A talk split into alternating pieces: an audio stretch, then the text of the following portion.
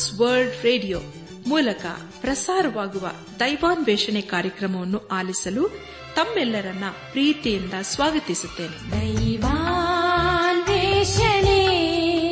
ದೈವಾನ್ವೇಷಣೆ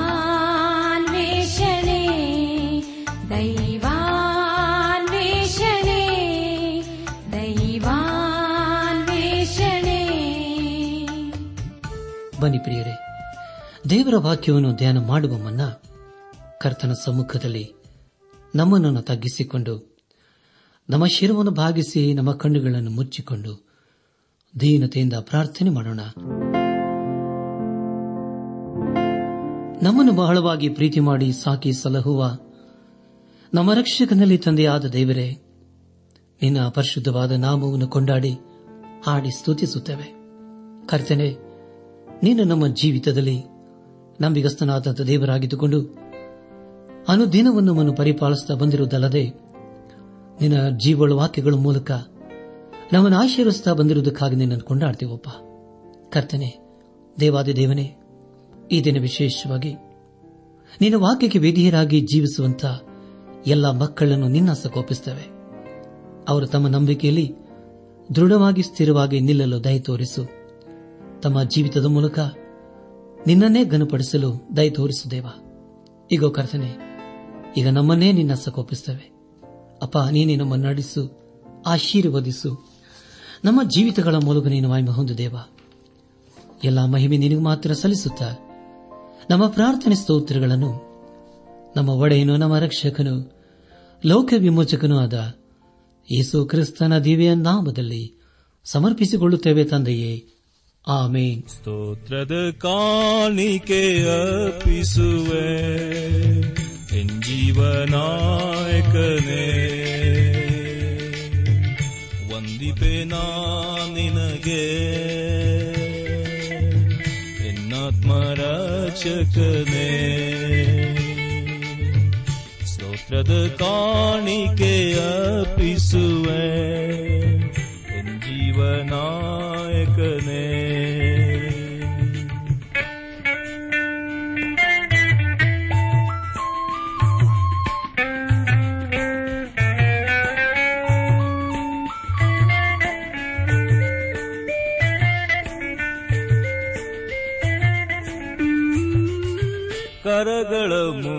ಮುಗಿಯುವೆನು ನಿನ್ನ ಪಾದ ಕೆರಗುವೆನು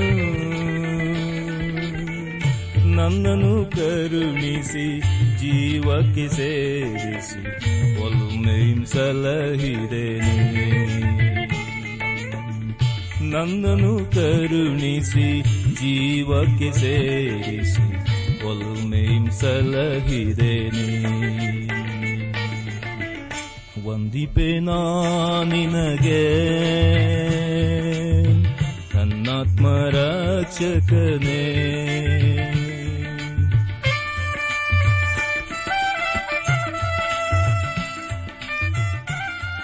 ಕರ್ತನಲ್ಲಿ ಪ್ರಿಯ ಸಹೋದರ ಸಹೋದರಿಯರೇ, ಈಗ ನಾವು ಸತ್ಯವಿಧದ ಮತ್ತೊಂದು ಪುಸ್ತಕವನ್ನು ಪ್ರಾರಂಭಿಸಲಿದ್ದೇವೆ.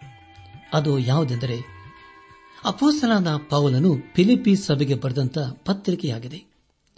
ಇದು ಸತ್ಯವೇಧದಲ್ಲಿ ಐವತ್ತನೇ ಪುಸ್ತಕವಾಗಿದೆ. ಇದು ಸತ್ಯವೇಧದಲ್ಲಿ ಮತ್ತೊಂದು ಅದ್ಭುತವಾದಂತಹ ಪುಸ್ತಕವಾಗಿದೆ. ಒಂದು ವೇಳೆ ನಮ್ಮ ಜೀವಿತದಲ್ಲಿ ಅನೇಕ ಕಷ್ಟಗಳನ್ನು, ಬಾಧೆಗಳನ್ನು, ಅನಾರೋಗ್ಯದ ಸ್ಥಿತಿಗತಿಗಳನ್ನು ನಾವು ಎದುರಿಸುತ್ತಾ ಇರಬಹುದು. ಆದರೆ ಪ್ರಿಯರೇ, ದೇವರ ವಾಕ್ಯವು ಇಂತಹ ಸ್ಥಿತಿಯಲ್ಲಿ ನಮ್ಮನ್ನು ಆಧರಿಸುತ್ತದೆ, ಸಂತೈಸುತ್ತದೆ ಹಾಗೂ ಬಲಪಡಿಸುವಂತದ್ದು ಆಗಿದೆ. ಅಪ್ಪೋಸಲದ ಪೌಲನು ಈ ಒಂದು ಪತ್ರಿಕೆಯನ್ನು ತಾನು ಸೆರೆಮನೆಯಲ್ಲಿ ಇದ್ದಾಗ ಬರೆದಿದ್ದಾನೆ. ಒಂದು ವೇಳೆ ನಾವು ಎಲ್ಲಿಯವರೆಗೆ ಈ ಪತ್ರಿಕೆಯನ್ನು ಓದದೇ ಇರಬಹುದು? ಕಷ್ಟ ಕಾಲದಲ್ಲಿ ದೇವರಲ್ಲಿ ಪ್ರಲಾಪಿಸಿರಬಹುದು. ದೇವರೇ, ಇಂಥ ಕಷ್ಟಗಳು ನಮಗೆ ಯಾಕೆ ಎಂಬುದಾಗಿ ದೇವರಲ್ಲಿ ಕೇಳಿರಬಹುದು. ಆದರೆ ಪ್ರಿಯರೇ ಈ ಪತ್ರಿಕೆಯು ನಮಗೆ ಭರವಸೆಯನ್ನು, ಸಂತೋಷವನ್ನು, ಆಧರಣೆಯನ್ನು ನೀಡುವಂತದಾಗಿದೆ. ದೇವರಿಗೆ ಸ್ತೋತ್ರವಾಗಲಿ. ಇಂದು ನಾವು ಅಪುಸ್ತನಾದ ಪೌಲನು ಫಿಲಿಪಿ ಸಭೆಗೆ ಬರೆದಂತ ಪತ್ರಿಕೆಯ ಪೀಠಿಗ ಭಾಗ ಹಾಗೂ ಮೊದಲನೇ ಅಧ್ಯಾಯದ ಮೊದಲನೇ ವಚನವನ್ನು ಕುರಿತು ನಾವು ಧ್ಯಾನ ಮಾಡಿಕೊಳ್ಳೋಣ. ನಾವು ಈಗಾಗಲೇ ತಿಳಿದುಕೊಂಡಾಗೆ ಈ ಪತ್ರಿಕೆಯ ಗ್ರಂಥಕರ್ತನು ಅಪ್ಪೋಸ್ತನದ ಪೌಲನೇ ಆಗಿದ್ದಾನೆ. ಬರೆದಂತ ಕಾಲ ಕ್ರಿಸ್ತ ಶಕ ಅರವತ್ತ ನಾಲ್ಕು ಬರೆದಂತ ಸ್ಥಳ ರೋಮಾಯ. ಅಪೋಸ್ತನಾದ ಪೌಲನು ಯೇಸು ಕ್ರಿಸ್ತನನ್ನು ಕೇಂದ್ರೀಕರಿಸಿ ಈ ಪತ್ರಿಕೆಯನ್ನು ಬರೆದಿದ್ದಾನೆ. ಒಂದೊಂದು ಅಧ್ಯಾಯಗಳಲ್ಲಿ ಯೇಸು ಕ್ರಿಸ್ತನನ್ನು ನಾವು ಈ ರೀತಿಯಾಗಿ ಅನ್ವಯಿಸಿಕೊಳ್ಳಬಹುದು. ಮೊದಲನೇ ಅಧ್ಯಾಯದಲ್ಲಿ ಯೇಸು ಕ್ರಿಸ್ತನೇ ನಮ್ಮ ಜೀವಿತ. ಎರಡನೇ ಅಧ್ಯಾಯದಲ್ಲಿ ಯೇಸು ಕ್ರಿಸ್ತನೇ ನಮ್ಮ ಮನಸ್ಸು. ಮೂರನೇ ಅಧ್ಯಾಯದಲ್ಲಿ ಯೇಸು ಕ್ರಿಸ್ತನೇ ನಮ್ಮ ಗುರಿ. ಹಾಗೂ ನಾಲ್ಕನೇ ಅಧ್ಯಾಯದಲ್ಲಿ ಯೇಸು ಕ್ರಿಸ್ತನೇ ನಮ್ಮ ಬಲ ಎಂಬುದಾಗಿ. ನನ್ನ ಆತ್ಮಿಕ ಸಹೋದರ ಸಹೋದರಿಯರೇ, ಈ ಪತ್ರಿಕೆಯ ಮುಖ್ಯ ಸಂದೇಶ ಕರ್ತನಲ್ಲಿ ನಾವು ಯಾವಾಗಲೂ ಸಂತೋಷಿಸಬೇಕು ಎಂಬುದಾಗಿ. ಯೇಸು ಕ್ರಿಸ್ತನ ಕುರಿತು ನಾಲ್ಕನೇ ಅಧ್ಯಾಯ ಹದಿಮೂರನೇ ವಚನದಲ್ಲಿ ಹೀಗೆ ಓದುತ್ತೇವೆ, ಆತನೇ ನಮ್ಮನ್ನು ಬಲಪಡಿಸುವ ಆತನು ಎಂಬುದಾಗಿ. ಪ್ರಿಯ ದೇವಜನರೇ ಈ ಒಂದು ಪತ್ರಿಕೆಯನ್ನು ಪೌಲನು ಸೆರೆಮನೆಯಲ್ಲಿ ಇದ್ದುಕೊಂಡು ಬರೆಯುತ್ತಿದ್ದಾನೆ. ಅವನು ಸೆರೆಮನೆಯಲ್ಲಿ ನಾಲ್ಕು ಪತ್ರಿಕೆಗಳನ್ನು ಬರೆದಿದ್ದನು. ಅದನ್ನು ಸೆರೆಮನೆಯ ಪತ್ರಿಕೆ ಎಂದು ಕರೆಯಲಾಗುತ್ತದೆ. ಅವು ಯಾವುವೆಂದರೆ ಎಫ್ಎಸ್ ಸಭೆಗೆ ಬರೆದಂತ ಪತ್ರಿಕೆ ಫಿಲಿಪೀಸ್ ಸಭೆಗೆ ಬರೆದಂತ ಪತ್ರಿಕೆ ಹೊಲೆಸಿಯ ಸಭೆಗೆ ಬರೆದಂತ ಪತ್ರಿಕೆ ಹಾಗೂ ಫಿಲೋಮನನಿಗೆ ಬರೆದಂತಹ ಪತ್ರಿಕೆಗಳಾಗಿವೆ. ಪ್ರಿಯ ದೇವ ಜನರೇ ಪವಲನು ಐರೋಪ್ಯದಲ್ಲಿದ್ದ ಫಿಲಿಪಿಸ್ ಸಭೆಗೆ ಈ ಒಂದು ಪತ್ರಿಕೆಯನ್ನು ಬರೆಯುತ್ತಿದ್ದಾನೆ. ಇದರ ಮೂಲಕ ನಾವು ತಿಳಿದುಕೊಳ್ಳುವುದೇನೆಂದರೆ ಅಪೋಸಲಾದ ಪೌಲನಿಗೆ ಫಿಲಿಪಿ ಸಭೆಯರೊಂದಿಗೆ ಮಧುರ ಬಾಂಧವ್ಯವಿತ್ತು ಎಂಬುದಾಗಿ. ಹಾಗೂ ಪ್ರಿಯರೇ, ಬೇರೆ ಸಭೆಗಳಿಗಿಂತಲೂ ಹೆಚ್ಚಾದಂಥ ಆತ್ಮೀಕವಾದಂಥ ಸಂಬಂಧ ಅವರಲ್ಲಿ ಇತ್ತು. ಫಿಲಿಪಿ ಸಭೆಯವರು ಪೌಲನನ್ನು, ಪೌಲನ ಫಿಲಿಪಿ ಸಭೆಯನ್ನು ಹೆಚ್ಚಾಗಿ ಪ್ರೀತಿ ಮಾಡುತ್ತದೆನೆಂಬುದಾಗಿ ಮುಂದೆ ಮುಂದೆ ನಾವು ಓದುವಂತಹ ವಾಕ್ಯಗಳ ಮೂಲಕ ಗ್ರಹಿಸಿಕೊಳ್ಳುತ್ತವೆ. ಈ ಒಂದು ಪತ್ರಿಕೆ ವಿಶ್ವಾಸಿಗಳ ಜೀವಿತಕ್ಕೆ ಅದು ಎಲ್ಲಾ ಕಾಲಕ್ಕೂ ಅನ್ವಯವಾಗುವಂತಹ ಆದರಣೀಯ ಪತ್ರಿಕೆಯಾಗಿದೆ. ಅಂದರೆ ಪ್ರಿಯರೇ, ದೇವರೇ ಮೆಚ್ಚುವಂಥದ್ದು ಯಾವುದು ಎಂಬುದಾಗಿ ಈ ಪತ್ರಿಕೆಯ ಮೂಲಕ ನಾವು ತಿಳಿದುಕೊಳ್ಳುತ್ತೇವೆ. ಅಪ್ಪೋಸ್ತಲದ ಪೌಲನು ಈ ಒಂದು ಸಭೆಯನ್ನು ತನ್ನ ಎರಡನೇ ಸುವಾರ್ಥ ಪ್ರಯಾಣದಲ್ಲಿ ಸಂಧಿಸಿದನು. ಅನೇಕ ಬಾಧೆಗಳು ಇದ್ದರೂ ಪೌಲನು ಹಾಗೂ ಬಾರ್ನವರು ತಮ್ಮ ಮೊದಲನೆಯ ಸುವಾರ್ಥ ಪ್ರಯಾಣದಲ್ಲಿ ಅನೇಕ ಸಭೆಗಳನ್ನು ಕಟ್ಟಿದರು. ಅದರಲ್ಲಿ ಗಲಾತ್ಯ ಸಭೆ ಒಂದಾಗಿದೆ. ಪೌಲನು ತನ್ನ ಎರಡನೇ ಸುವಾರ್ಥ ಪ್ರಯಾಣದಲ್ಲಿ ಅವರನ್ನು ಭೇಟಿಯಾಗಲು ಇಷ್ಟಪಟ್ಟನು. ಆ ಒಂದು ಸಮಯದಲ್ಲಿ ಪೌಲನು ತನ್ನ ಮೊದಲನೆಯ ಸುವಾರ್ಥ ಪ್ರಯಾಣದಲ್ಲಿ ಬಾರ್ನಬನನ್ನು ಕರೆದುಕೊಂಡು ಹೋಗಲು ಇಷ್ಟಪಟ್ಟನು. ಆದರೆ ಬಾರ್ನಬನು ತನ್ನ ಸಹೋದರಿಯ ಮಗನಾದ ಜಾನ್ ಮಾರ್ಕನನ್ನು ಕರೆದುಕೊಂಡು ಹೋಗಲು ಹೇಳುತ್ತಾನೆ. ಈತನು ಪೌಲ ಹಾಗೂ ಬಾರ್ನಬರ ಮೊದಲನೇ ಸುವಾರ್ಥ ಪ್ರಯಾಣದಲ್ಲಿ ಜೊತೆ ಜೊತೆಯಾಗಿದ್ದವನು. ಆದರೆ ಪ್ರಿಯರೇ, ಪೌಲನು ಜಾನ್ ಮಾರ್ಕನನ್ನು ತನ್ನ ಎರಡನೇ ಸುವಾರ್ಥ ಪ್ರಯಾಣದಲ್ಲಿ ಕರೆದುಕೊಂಡು ಹೋಗಲು ಇಷ್ಟಪಡಲಿಲ್ಲ. ಈ ಒಂದು ಕಾರಣದಿಂದ ಪೌಲ ಹಾಗೂ ಬಾರ್ನಬರ ಮಧ್ಯದಲ್ಲಿ ಒಡಕು ಉಂಟಾಯಿತು. ಬಾರ್ನವನು ತನ್ನ ಸಹೋದರಿಯ ಮಗನಾದ ಜಾನ್ ಮಾರ್ಕನನ್ನು ಕರೆದುಕೊಂಡು ಬೇರೆ ಕಡೆ ಹೋದನು. ಹಾಗೂ ಪೌಲನು ಸೀಲನನ್ನು ಕರೆದುಕೊಂಡು ಮತ್ತೊಂದು ಕಡೆಗೆ ಹೋದನು. ಪ್ರಿಯ ದೇವಜನರೇ, ದಯಮಾಡಿ ಗಮನಿಸಿ ಅಪೋಸಣದ ಪೌಲನು ತನ್ನ ಸೇವೆಯ ಕೇಂದ್ರವನ್ನು ವಿಸ್ತರಿಸಲು ಪ್ರಯತ್ನಪಟ್ಟನು. ಅದಕ್ಕೆ ಕಾರಣ, ಅವನಲ್ಲಿ ವಿಶ್ವಾಸಗಳು ಹೆಚ್ಚಾದರೂ ಹಾಗೂ ಜನರು ಹೆಚ್ಚಾದ ವಿದ್ಯಾವಂತರಾದ್ದರಿಂದ ಅವರ ಮಧ್ಯದಲ್ಲಿ ತನ್ನ ಸೇವೆಯನ್ನು ವಿಸ್ತರಿಸಿದನು ಅವರ ಮಧ್ಯದಲ್ಲಿ ಗ್ರೀಕರ ನಾಗರಿಕತೆ ಹಾಗೂ ಅವರ ಜ್ಞಾನವು ಫಿಲಿಪಿ ಸಭೆಯ ಮಧ್ಯದಲ್ಲಿ ಹೆಚ್ಚಾದ ಪ್ರಭಾವವನ್ನು ಬೀರಿತು. ಪ್ರಿಯ ದೇವಜನರೇ, ಆದರೆ ಪೌಲನು ಎಲ್ಲಾ ಸಮಯದಲ್ಲಿ ದೇವರಾತ್ಮನ ಸೂಚನೆಗಾಗಿ ಕಾದಿರುತ್ತಿದ್ದನು. ಅದೇ ಅವನಲ್ಲಿರುವಂತಹ ವಿಶೇಷತೆಯಾಗಿದೆ. ದೇವರು ನಮ್ಮನ್ನು ಈಗಾಗಲೇ ಸರಿಯಾದ ಸ್ಥಳಕ್ಕೆ ನಡೆಸಬೇಕೆಂಬುದಾಗಿ ನಾವು ಅಂದುಕೊಳ್ಳುತ್ತೇವೆ. ಆದರೆ ಪ್ರಿಯರೇ, ದೇವರು ಹೇಳುವುದೇನೆಂದರೆ, ನಾವು ಎಲ್ಲಾ ಸಮಯಗಳಲ್ಲಿ ಆತನಿಗಾಗಿ ಕಾದಿರಬೇಕು ಎಂಬುದಾಗಿ. ಪ್ರಿಯರೇ ಅನೇಕರಲ್ಲಿರುವಂತಹ ಒಂದು ಬಲಹೀನತೆ ಎಂದರೆ, ದೇವರು ಹೇಳುವುದನ್ನು ಅವರು ಕೇಳುವುದಿಲ್ಲ, ಆದರೆ ಅವರು ಹೇಳಿದ್ದನ್ನು ಮಾತ್ರ ದೇವರು ಕೇಳಬೇಕು ಎಂಬುದಾಗಿ. ಪ್ರಿಯರೇ, ಅದು ಹೇಗೆ ತಾನೇ ಸಾಧ್ಯ? ನಾವು ಸಂಪೂರ್ಣವಾಗಿ ದೇವರನ್ನು ಆತುಕೊಳ್ಳುವಾಗ ಆತನೇ ನಮ್ಮನ್ನು ಸರಿಯಾದ ಸ್ಥಳಕ್ಕೆ ನಡೆಸುವನಾಗಿದ್ದಾನೆ ಯಾಕಂದರೆ ಪ್ರಿಯರೇ, ಆತನು ಆಲೋಚನಾ ಕರ್ತನಲ್ಲವೇ. ಪ್ರಿಯರೇ, ನಾವು ಎಲ್ಲಾ ಸಮಯಗಳಲ್ಲಿ ದೇವರನ್ನು ಆತುಕೊಳ್ಳುವುದನ್ನು ಕಲಿಯಬೇಕು. ಇಲ್ಲಿ ಮೊದಲು ಪೌಲನು ಅದೇ ಮಾಡಿದ್ದು. ಅದೇ ರೀತಿಯಲ್ಲಿ ಪೌಲನು ದೇವರ ಮಾರ್ಗದರ್ಶನಕ್ಕಾಗಿ ಯಾವಾಗಲೂ ಕಾದಿದ್ದನು. ಅದರ ಕುರಿತು ನಾವು ಅಪ್ಪುಸಲರ ಕೃತ್ಯಗಳು ಹದಿನಾರನೇ ಅಧ್ಯಾಯ, ಒಂಬತ್ತು ಮತ್ತು ಹತ್ತನೇ ವಚನಗಳಲ್ಲಿ ಹೀಗೆ ಓದುತ್ತವೆ. ಅವನಿಗೆ ಆ ದರ್ಶನವಾದ ಮೇಲೆ ಆ ಸೇಮೆಯವರಿಗೆ ಸುವಾರ್ತೆಯನ್ನು ಸಾರುವುದಕ್ಕೆ ದೇವರ ನಮ್ಮನ್ನು ಕರೆದಿದ್ದಾನೆಂದು ನಾವು ನಿಶ್ಚಯಿಸಿಕೊಂಡು ಕೂಡಲೇ ಮಖಧ್ವನಕ್ಕೆ ಹೊರಟು ಹೋಗುವ ಪ್ರಯತ್ನ ಮಾಡಿದೆವು ಎಂಬುದಾಗಿ. ನನ್ನ ಆತ್ಮಿಕ ಸಹೋದರ ಸಹೋದರಿಯರೇ, ಸಮಯ ಮಾಡಿಕೊಂಡು ಈ ವಾಚನಗಳನ್ನು ಇನ್ನೂ ವಿಸ್ತಾರವಾಗಿ ಓದಿಕೊಳ್ಳಬೇಕೆಂಬುದಾಗಿ ನಿಮ್ಮನ್ನು ನಾನು ಪ್ರೀತಿಯಿಂದ ಕೇಳಿಕೊಳ್ಳುತ್ತೇನೆ.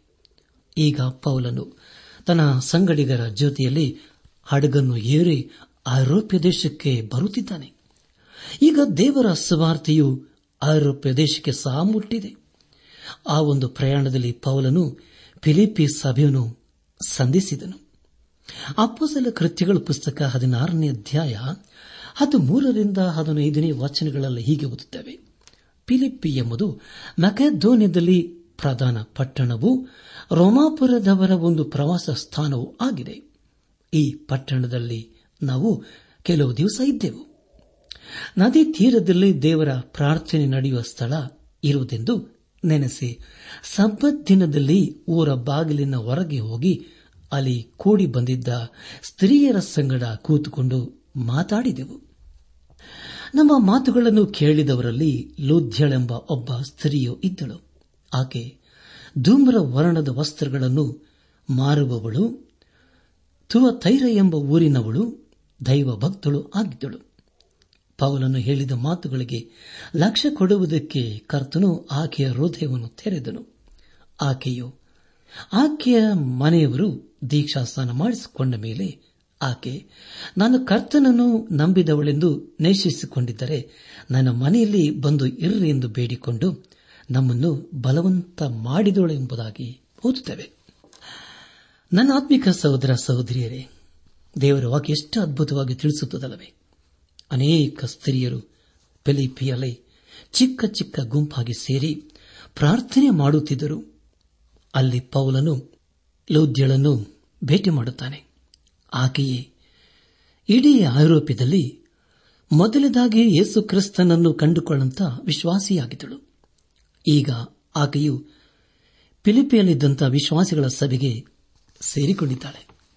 ಅದೇ ರೀತಿಯಲ್ಲಿ ಪ್ರಿಯರೇ, ಇನ್ನೂ ಕೆಲವರ ಕುರಿತು ನಾವು ತಿಳಿದುಕೊಳ್ಳುತ್ತೇವೆ ಸತ್ಯದಲ್ಲಿ ಅಪ್ಪಸಲರ ಕೃತ್ಯಗಳು ಹದಿನಾರನೇ ಅಧ್ಯಾಯ ಹದಿನಾರರಿಂದ ಹದಿನೆಂಟನೇ ವಚನಗಳನ್ನು ಓದುವಾಗ ಬಳಿಕ ಪ್ರಾರ್ಥನೆ ನಡೆಯುವ ಆ ಸ್ಥಳಕ್ಕೆ ನಾವು ಹೋಗುತ್ತಿರುವಾಗ ಗಾರ್ಡಗಾತಿಯಾದ ಒಬ್ಬ ದಾಸಿಯು ನಮ್ಮೆದುರಿಗೆ ಬಂದಳು.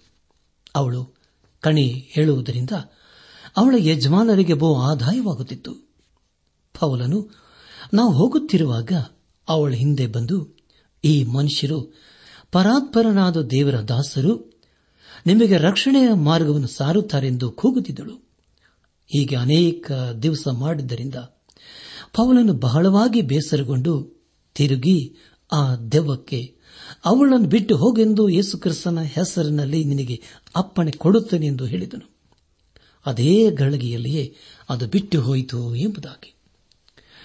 ನನ್ನ ಆತ್ಮಿಕ ಸಹೋದರ ಸಹೋದರಿಯರೇ, ಅದೇ ರೀತಿಯಲ್ಲಿ ಫಿಲಿಪದಲ್ಲಿದ್ದಂಥ ಸೆರೆಮನೆಯ ಅಧಿಕಾರಿ ಹಾಗೂ ಅವನ ಮನೆಯವರು ವಿಶ್ವಾಸಿಯ ಸಭೆಗಳಿಗೆ ಸೇರಿಕೊಂಡು ಪೌಲ ಹಾಗೂ ಸೀಲರನ್ನು ಸೆರೆಮನೆಗೆ ಹಾಕಿಸುವ ವಿಷಯದ ಕುರಿತು ನಾವು ಸತ್ಯವಿದ್ದಲ್ಲಿ ಓದಿದ್ದೇವೆ. ಅವರನ್ನು ಸೆರೆಮನೆಗೆ ಹಾಕಿಸಿದವರು ಯಾರು ಗೊತ್ತೇ? ಅವರ ಕುರಿತು ನಾವು ಅಪ್ಪೋಸಲರ ಕೃತ್ಯಗಳ ಪುಸ್ತಕ ಹದಿನಾರನೇ ಅಧ್ಯಾಯ, ಹದಿನಾರರಿಂದ ಇಪ್ಪತ್ನಾಲ್ಕನೇ ವಚನಗಳಲ್ಲಿ ಓದುತ್ತೇವೆ. ದಯಮಾಡಿ, ಪ್ರಿಯ ದೇವಜನರೇ, ಸಮಯ ಮಾಡಿಕೊಂಡು ಅಪ್ಪೋಸಲರ ಕೃತ್ಯಗಳು ಹದಿನಾರನೇ ಅಧ್ಯಾಯ, ಹದಿನಾರರಿಂದ ಇಪ್ಪತ್ತ ನಾಲ್ಕನೇ ವಚನಗಳನ್ನು ಓದಿಕೊಳ್ಳಬೇಕೆಂಬುದಾಗಿ ನಿಮ್ಮನ್ನು ನಾನು ಪ್ರೀತಿಯಿಂದ ಕೇಳಿಕೊಳ್ಳುತ್ತೇನೆ ಆದರೆ ದೇವರು ಪವಲ ಹಾಗೂ ಸೀಲರನ್ನು ಅದ್ಭುತವಾಗಿ ಸೆರೆಮನೆಯಿಂದ ಬಿಡಿಸುತ್ತಾನೆ. ಅದರ ಮೂಲಕ ಸೆರೆಮನೆಯ ಅಧಿಕಾರಿಯು ಯೇಸು ಕ್ರಿಸ್ತನನ್ನು ಕಂಡುಕೊಳ್ಳುತ್ತಾನೆ. ಪ್ರಿಯ ದೇವಜನರೇ ಅಪೋಸಲ ಕೃತ್ಯಗಳ ಪುಸ್ತಕ ಹದಿನಾರನೇ ಅಧ್ಯಾಯ ಮೂವತ್ತರಿಂದ ಮೂವತ್ನಾಲ್ಕನೇ ವಚನಗಳನ್ನು ಓದುವಾಗ ಮತ್ತು ಅವರನ್ನು ಹೊರಗೆ ಕರೆಕೊಂಡು ಬಂದು, ಸ್ವಾಮಿಗಳೇ ನಾನು ರಕ್ಷಣೆ ಹೊಂದುವುದಕ್ಕೆ ಏನು ಮಾಡಬೇಕೆಂದು ಕೇಳಲು ಅವರು, ಕರ್ತನಾದ ಯೇಸುವಿನ ಮೇಲೆ ನಂಬಿಕೆ ಇಡು. ಆಗ ನೀನು ರಕ್ಷಣೆ ಹೊಂದುವಿ. ನಿನ್ನ ಮನೆಯವರು ರಕ್ಷಣೆ ಹೊಂದುವರೆಂದು ಹೇಳಿ ಅವನಿಗೂ, ಅವನ ಮನೆಯಲ್ಲಿದ್ದವರೆಲ್ಲರಿಗೂ ದೇವರ ವಾಕ್ಯವನ್ನು ತಿಳಿಸಿದರು. ಆಮೇಲೆ ಅವನು ರಾತ್ರಿ ಅದೇ ಗಳಿಗೆಯಲ್ಲಿ ಅವರನ್ನು ಕರಕೊಂಡು ಹೋಗಿ ಅವರ ಗಾಯಗಳನ್ನು ತೊಳೆದು ಕೂಡಲೇ ತಾನು ತನ್ನವರೆಲ್ಲರ ಸಹಿತವಾಗಿ ದೀಕ್ಷಾಸ್ನಾನ ಮಾಡಿಸಿಕೊಂಡರು. ತರುವಾಯ ಅವರನ್ನು ತನ್ನ ಮನೆಗೆ ಕರಕೊಂಡು ಹೋಗಿ ಊಟ ಮಾಡಿಸಿದನು. ಅವನು ತನ್ನ ಮನೆಯವರೆಲ್ಲರ ಸಂಗಡ ನಂಬಿ ಉಲ್ಲಾಸಗೊಂಡನು ಎಂಬುದಾಗಿ. ಪ್ರಿಯ ದೇವಜನರೇ, ಇದು ಎಷ್ಟು ಅದ್ಭುತವಾದಂಥ ಸಂಗತಿಯಲ್ಲವೇ. ಇದೇ ರೀತಿಯ ಅನುಭವವನ್ನು ಹೊಂದಿದ ವಿಶ್ವಾಸಿಗಳು ಆ ಫಿಲಿಪಿ ಸಭೆಯಲ್ಲಿ ಅನೇಕ ಜನರಿದ್ದರು. ಅವರಲ್ಲಿ ಕೆಲವರು ಅಪೋಸ್ತನದ ಪೌಲನಿಗೆ ಹತ್ತಿರದವರೂ ಆಗಿದ್ದರು. ಅವರು ಪೌಲನನ್ನು ಅವನ ಸುವಾರ್ಥ ಪ್ರಯಾಣದಲ್ಲಿ ಅವನ ಸಂಗಡ ಇದ್ದವರೇ ಆಗಿದ್ದರು. ಆದರೆ ಪ್ರಿಯರೇ, ಪೌಲನು ಯರೂಸೆಲ್ಮಿನಲ್ಲಿ ಬಂಧಿಸಿದಾಗ ಸುಮಾರು ಎರಡು ವರ್ಷಗಳ ಕಾಲ ಅವನ ಸಂಬಂಧ ಇಲ್ಲದಂತಾಯಿತು. ಪೌಲನು ಎಲ್ಲಿದ್ದಾನೆ ಎಂಬುದಾಗಿ ಅವರು ತಿಳಿಯದೇ ಹೋದರು. ಕೊನೆಗೆ ಅವನು, ರೋಮಾಯದ ಸೆರೆಮನೆಯಲ್ಲಿ ಇದ್ದಾನೆ ಎಂಬುದಾಗಿ ತಿಳುಕೊಂಡರು. ತಕ್ಷಣ ಸವಿಯಾಗಿ ಅಲ್ಲಿಗೆ ಹೋಗಿ ಪೌಲನಿಗೆ ಬೇಕಾದುದೆಲ್ಲವನ್ನೂ ಕೊಟ್ಟರು. ಆದುದರಿಂದ ಪ್ರಿಯ ಬಾನಿಲು ಬಂಧುಗಳೇ, ಈ ಪತ್ರಿಕೆಯಲ್ಲಿ ಪೌಲನು ಫಿಲಿಪಿ ಸಭೆಯವರಿಗೆ ವಂದನೆಗಳನ್ನು ಹಾಗೂ ತನ್ನ ಪ್ರೀತಿಯನ್ನು ವ್ಯಕ್ತಪಡಿಸುತ್ತಾನೆ. ಆತ್ಮಿಕ ರೀತಿಯಲ್ಲಿ ಗಲಾತ್ಯ ಸಭೆಯಲ್ಲಿ ಗಲಿಬಿಲಿ ತಪ್ಪು ಬೋಧನೆ ಇತ್ತು. ಆದರೆ ಪ್ರಿಯರೇ ಫಿಲಿಪ ಸಭೆಯಲ್ಲಿ ಅಂತ ಯಾವ ಸಮಸ್ಯೆಗಳು ಇರಲಿಲ್ಲ. ಅಥವಾ ಕೊರೆಂತ ಸಭೆಯಲ್ಲಿ ಇದ್ದಂಥ ದುರ್ನಡತೆಯು ಪಿಲಿಪಿಯ ಸಭೆಯಲ್ಲಿ ಇರಲಿಲ್ಲ. ಇದು ಎಂಥ ಅದ್ಭುತವಾದಂತಹ ಸಭೆಯಲ್ಲವೇ ಪ್ರಿಯರೇ? ಈ ಒಂದು ಪತ್ರಿಕೆಯಲ್ಲಿ ಒಬ್ಬ ವಿಶ್ವಾಸಿಗೆ ಬೇಕಾದ ಆತ್ಮಿಕ ಪಾಠದ ಕುರಿತು ಪದೇ ಪದೇ ನಾವು ಓದುತ್ತೇವೆ. ಅದೇ ಈ ಒಂದು ಪತ್ರಿಕೆಯಲ್ಲಿರುವಂತಹ ಮುಖ್ಯ ಸಂದೇಶವಾಗಿದೆ. ದೇವರಿಗೆ ಸ್ತೋತ್ರವಾಗಲಿ. ನನ್ನ ಆತ್ಮಿಕ ಸಹೋದರ ಸಹೋದರಿಯರೇ, ಸಂತೋಷವು ಈ ಪತ್ರಿಕೆಯ ಪ್ರಧಾನ ಸಂದೇಶವಾಗಿದೆ.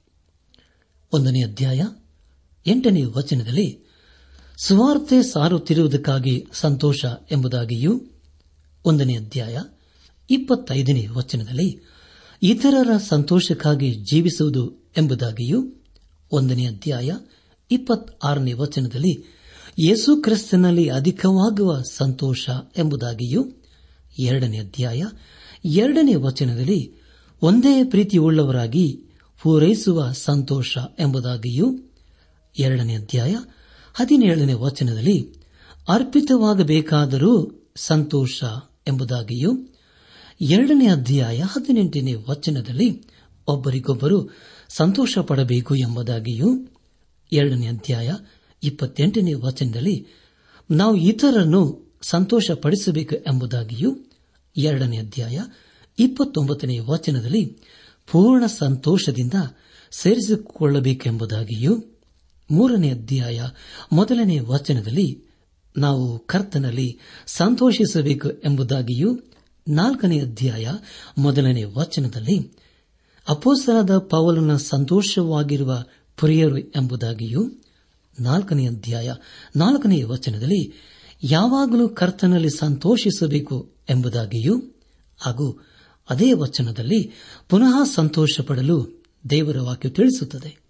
ಕೊನೆಯದಾಗಿ ನಾಲ್ಕನೇ ಅಧ್ಯಾಯ, ಹತ್ತನೇ ವಚನದಲ್ಲಿ ಆಸಕ್ತರಿಗಾಗಿ ಕರ್ತನಲ್ಲಿ ಸಂತೋಷಿಸಬೇಕು ಎಂಬುದಾಗಿ. ಹೌದು ಪ್ರಿಯರೇ, ನಾವು ಈಗಾಗಲೇ ತಿಳಿದುಕೊಂಡಾಗೆ ಈ ಪತ್ರಿಕೆಯ ಪ್ರಧಾನ ವಿಷಯ ಸಂತೋಷವಾಗಿದೆ. ನಾವು ಯೇಸುಕ್ರಿಸ್ತನಲ್ಲಿರುವಾಗ ಖಂಡಿತವಾಗಿ ಸಂತೋಷವಾಗಿರುತ್ತವೆ. ಅದರಲ್ಲಿ ಯಾವ ಅನುಮಾನವೂ ಇಲ್ಲ. ಯಾಕಂದರೆ ಪ್ರಿಯರೇ, ನಮ್ಮ ಸಂತೋಷಕ್ಕೆ ಯೇಸುವೆ ಆಧಾರ. ನಮ್ಮ ಬಿಡುಗಡೆಗೆ ಯೇಸುವೆ ಆಧಾರ. ನಮ್ಮ ಸಮಾಧಾನಕ್ಕೆ ಯೇಸುವೆ ಆಧಾರ. ನಮ್ಮ ರಕ್ಷಣೆಗೆ ಯೇಸುವೆ ಆಧಾರವಾಗಿದ್ದಾನೆ. ಅದಕ್ಕಾಗಿ ನಾವು ದೇವರಿಗೆ ಸ್ತೋತ್ರ ಸಲ್ಲಿಸಬೇಕು. ಈಗ ನಾವು ಪಿಲಿಪಿ ಸಭೆಗೆ ಬರೆದಂತಹ ಪತ್ರಿಕೆಯ ಮೊದಲನೇ ಅಧ್ಯಾಯ ಮೊದಲನೇ ವಚನದ ಕಡೆಗೆ ನಮ್ಮ ಗಮನವನ್ನು ಹಾರಿಸೋಣ. ಪ್ರಿಯ ದೇವಜನರೇ, ನಿಮ್ಮ ಸತ್ಯವೇದ ಪೆನ್ನು ಪುಸ್ತಕದೊಂದಿಗೆ ನೀವು ಸಿದ್ದರಾಗಿದ್ದೀರಲ್ಲವೇ ಬನ್ನಿ ಪ್ರಿಯರೇ, ದೇವರ ವಾಕ್ಯ ಏನು ಹೇಳ್ತದೋ ಕೇಳಿಸಿಕೊಳ್ಳೋಣ. ಅಪ್ಪಸಲನ ಪೌಲನು ಫಿಲಿಪೀಸ್ ಸಭೆಗೆ ಬಂದ ಪತ್ರಿಕೆ ಒಂದನೇ ಅಧ್ಯಾಯ ಮೊದಲನೇ ವಚನವನ್ನು ಓದುವಾಗ, ಕ್ರಿಸ್ತ ಯೇಸುವಿನ ದಾಸರಾದ ಪೌಲ ತಿಮೋತಿಯರು ಫಿಲಿಪಿಯಲ್ಲಿ ಕ್ರಿಸ್ತ ಯೇಸುವಿನ ಮೂಲಕ ದೇವ ಜನರಾಗಿರೋರೆಲ್ಲರಿಗೂ, ಅವರಲ್ಲಿರುವ ಸಭಾಧ್ಯಕ್ಷರಿಗೂ, ಸಭಾ ಸೇವಕರಿಗೂ ಬರೆಯುವುದೇನೆಂದರೆ ಎಂಬುದಾಗಿ. ನನ್ನ ಆತ್ಮಿಕ ಸಹೋದರ ಸಹೋದರಿಯರೇ, ಈ ಒಂದು ಅಧ್ಯಾಯದಲ್ಲಿ ಒಬ್ಬ ವಿಶ್ವಾಸಿಗೆ ಬೇಕಾಗಿರುವ ಆತ್ಮಿಕ ಸಿದ್ಧಾಂತದ ಕುರಿತು ತಿಳಿಸಿಕೊಡುತ್ತದೆ. ಅಪೋಸನಾದ ಪೌಲನು ಫಿಲಿಪೀಸ್ ಸಭೆಗೆ ಬರೆದಂತಹ ಪತ್ರಿಕೆಯು ಇದು ಒಂದು ಅನುಭವದಿಂದ ಕೂಡಿರುವಂತಹ ಪತ್ರಿಕೆಯಾಗಿದೆ. ವಿಶ್ವಾಸ ಜೀವಿತದಲ್ಲಿ ಅನುಭವಿಸಬೇಕಾದ ಬಾಧೆಗಳ ಕುರಿತು ನಾವು ಪದೇ ಪದೇ ಓದುತ್ತೇವೆ. ಇಲ್ಲಿ ಪೌಲನು ತನ್ನ ಜೊತೆಯ ಸೇವಕನಾದ ತಿಮೋತಿಯನನ್ನು ಕರ್ತನ ಸೇವೆಯಲ್ಲಿ ಪ್ರೋತ್ಸಾಹಪಡಿಸುತ್ತಿದ್ದಾನೆ. ಪೌಲನು ಈ ಯವನಸ್ಥನಾದಂಥ ತಿಮೋತಿಯನನ್ನು ಹೆಚ್ಚಾಗಿ ಪ್ರೀತಿ ಮಾಡುತ್ತಿದ್ದನು. ಅವನು ಪೌಲನಿಗೆ ಕರ್ತನಲ್ಲಿ ಒಬ್ಬ ಆತ್ಮೀಕ ಮಗನಂತೆ ಇದ್ದನು. ಅದೇ ರೀತಿಯಲ್ಲಿ ಪ್ರಿಯರೇ, ಅನೇಕ ಯವನಸ್ಥರನ್ನು ಗುರುತಿಸಿ ಅವರನ್ನು ದೇವರ ಸೇವೆಯಲ್ಲಿ ಪೌಲನು ಉಪಯೋಗಿಸಿಕೊಳ್ಳುತ್ತಿದ್ದನು. ಪೌಲನ ಕುರಿತು ಓದುವಾಗೆಲ್ಲ ತಿಮೋತಿಯನ ಕುರಿತು ಸಹ ಓದುತ್ತವೆ. ಅದಕ್ಕೆ ಕಾರಣ ಪೌಲನೇ ಆಗಿದ್ದನು. ಪ್ರಿಯರೇ, ಇದು ಎಂಥ ಅದ್ಭುತವಾದಂಥ ವಿಷಯವಲ್ಲವೇ? ಇಲ್ಲಿ ಓದಿಕೊಂಡ ಹಾಗೆ ಪೌಲನು ತಾನು ಹಾಗೂ ತಿಮೋತಿಯು ಯೇಸು ಕ್ರಿಸ್ತನಿಗೆ ಸೇವಕರು ಎಂಬುದಾಗಿ ಪರಿಚಯಿಸುತ್ತಾನೆ ಸೇವಕರು ಅಂದರೆ ಗುಲಾಮರೆಂದು ಅರ್ಥ ಕೊಡುತ್ತದೆ. ಆದರೆ ಪ್ರಿಯರೇ, ಇದೇ ಪೌಲನು ಗಲಾತ್ಯ ಸಭೆಗೆ ಹಾಗೂ ಕೊರೆಂತ ಸಭೆಗೆ ಬರೆಯುವಾಗ ತಾನು ಅಪೋಸ್ತಲನೆಂಬುದಾಗಿ ಪರಿಚಯಿಸುತ್ತಾನೆ. ಅಂದರೆ ಪ್ರಿಯರೇ, ತಾನು ಅಪೋಸ್ತಲನಾದದ್ದು ಯಾವ ಮಾನವರಿಂದಲೂ ಅಲ್ಲ, ಆದರೆ ದೇವರಿಂದಲ ಎಂಬುದಾಗಿ ಬಹಳ ಸ್ಪಷ್ಟವಾಗಿ ತಿಳಿಸುತ್ತಾನೆ.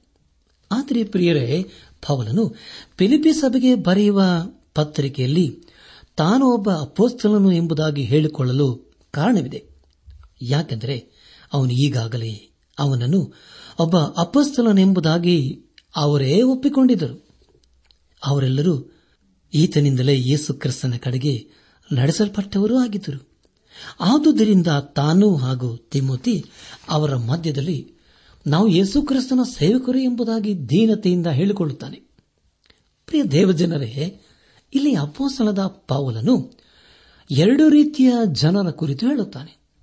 ಮೊದಲದಾಗಿ ಯೇಸು ಕ್ರಿಸ್ತನಲ್ಲಿರುವಂತಹ ವಿಶ್ವಾಸಿಗಳು, ಎರಡನೇದಾಗಿ, ಯೇಸು ಕ್ರಿಸ್ತನಲ್ಲಿ ಇಲ್ಲದೇ ಇರುವವರು ಎಂಬುದಾಗಿ.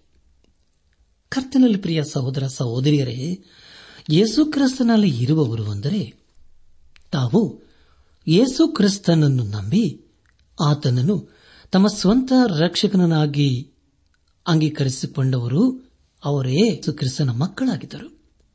ನನ್ನ ಆತ್ಮಿಕ ಸಹೋದರ ಸಹೋದರಿಯರೇ, ನಾವು ಯೇಸು ಕ್ರಿಸ್ತನನ್ನು ನಮ್ಮ ಸ್ವಂತ ರಕ್ಷಕನು ವಿಮೋಚಕನು ನಾಯಕನೆಂಬುದಾಗಿ ನಾವು ಅಂಗೀಕರಿಸಿಕೊಳ್ಳುವಾಗ ನಾವು ದೇವರ ಮಕ್ಕಳು ಅನಿಸಿಕೊಳ್ಳುತ್ತೇವೆ ಆಗ ದೇವರ ಆತ್ಮನು ನಮ್ಮಲ್ಲಿ ತನ್ನ ಕಾರ್ಯಗಳನ್ನು ಮಾಡುವನಾಗಿದ್ದಾನೆ.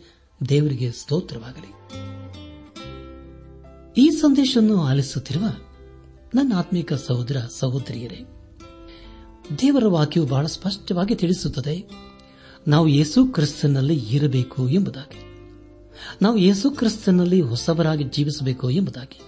ಅಷ್ಟೇ ಅಲ್ಲದೆ, ನಮ್ಮ ಪಾಪದ ಜೀವಿತಕ್ಕೆ ಬೆನ್ನು ಹಾಕಬೇಕೆಂಬುದಾಗಿ ದೇವರ ವಾಕ್ಯವು ಪದೇ ಪದೇ ತಿಳಿಸುತ್ತದೆ. ಹಾಗಾದರೆ ಪ್ರಿಯರೇ, ನಿಮ್ಮಲ್ಲಿ ನಾನು ಒಂದು ಪ್ರಶ್ನೆ ಕೇಳ್ತೇನೆ. ನಿಮ್ಮ ಹೃದಯದಲ್ಲಿ ಯೇಸು ಕ್ರಿಸ್ತನ ಇದ್ದಾನ? ಇಲ್ಲದೆ ಇರುವುದಾದರೆ ಪ್ರಿಯರೇ, ಹಿಂದೆ ಯೇಸು ಕ್ರಿಸ್ತನಿಗೆ ನಿಮ್ಮ ಜೀವಿತ ಸಮರ್ಪಿಸಿಕೊಳ್ಳಿರಿ. ಯಾಕಂದರೆ ಪ್ರಿಯರೇ, ನಾಳೆ ನಮ್ಮ ಜೀವಿತದಲ್ಲಿ ಏನಾಗ್ತದೆ ನಮಗೆ ಗೊತ್ತಿಲ್ಲ. ಜೀವದಿಂದಿರುವಾಗಲೇ ಜೀವ ಸ್ವರೂಪನಾದ ದೇವರ ಹಸ್ತಕ್ಕೆ ನಮ್ಮ ಜೀವಿತವನ್ನು ಸಮರ್ಪಿಸಿಕೊಳ್ಳೋಣ. ಯೇಸು ಕ್ರಿಸ್ತನನ್ನು, ನಮ್ಮ ಸ್ವಂತ ರಕ್ಷಕನು, ನಾಯಕನು, ವಿಮೋಚಕನೆಂಬುದಾಗಿ ಇಂದೇ ನಮ್ಮ ಹೃದಯದಲ್ಲಿ ಅಂಗೀಕರಿಸಿಕೊಂಡು ಆತನು ತನ್ನ ಕೃಪೆಯ ಮೂಲಕ ಅನುಗ್ರಹಿಸುವಂತ ಪಾಪ ಕ್ಷಮಾಪಣೆ ರಕ್ಷಣಾನಂದ ಹಾಗೂ ನಿತ್ಯ ಜೀವದ ನಿರೀಕ್ಷೆಯೊಂದಿಗೆ ನಾವು ಈ ಲೋಕದಲ್ಲಿ ಜೀವಿಸುತ್ತಾ, ಜಯದ ಜೀವಿತವನ್ನು ಜೀವಿಸುತ್ತಾ, ನಮ್ಮ ಜೀವಿತದ ಮೂಲಕ ದೇವರನ್ನು ಘನಪಡಿಸುತ್ತಾ ಆತನ ಆಶೀರ್ವಾದಕನ ಪಾತ್ರರಾಗೋಣ. ಹಾಗಾಗುವಂತೆ ತಂದೆಯಾದ ದೇವರು, ಯೇಸು ಕ್ರಿಸ್ತನ ಮೂಲಕ ನಮ್ಮೆಲ್ಲರನ್ನು ಆಶೀರ್ವದಿಸಿ ನಡೆಸಲಿ.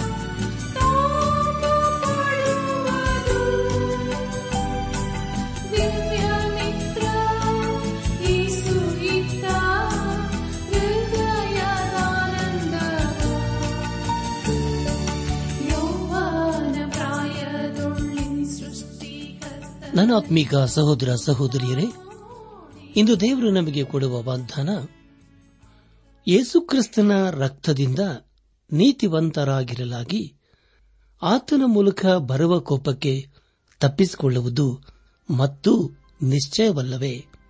ರೋಮಾಯ ಐದು ಎಂಟು.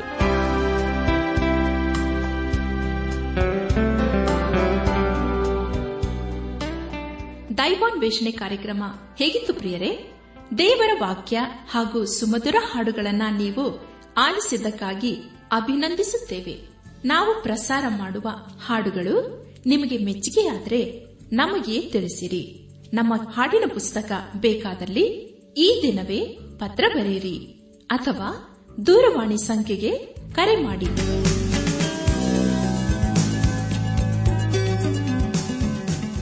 ನಮ್ಮ ವಿಳಾಸ ದೈವಾನ್ ವೇಷಣೆ ಟ್ರಾನ್ಸ್ ವರ್ಲ್ಡ್ ರೇಡಿಯೋ ಇಂಡಿಯಾ ಟಪಾಲು ಪೆಟ್ಟಿಗೆ ನಾಲ್ಕು ಮೂರು, ಎರಡು ಸೊನ್ನೆ, ಬೆಂಗಳೂರು, ನಲವತ್ಮೂರು. ದೈವಾನ್ ವೇಷಣೆ trans world radio India post box four three two zero Bangalore forty three ದೂರವಾಣಿ ಸಂಖ್ಯೆ ಒಂಬತ್ತು ಎಂಟು ನಾಲ್ಕು ಐದು ಆರು ಒಂದು ಆರು ನಾಲ್ಕು ಒಂದು ಎರಡು. ನಮ್ಮ ಇಮೇಲ್ ವಿಳಾಸ Kannada TTB at radio eight eight two dot com ನಮಸ್ಕಾರ, ಪ್ರಿಯರೇ.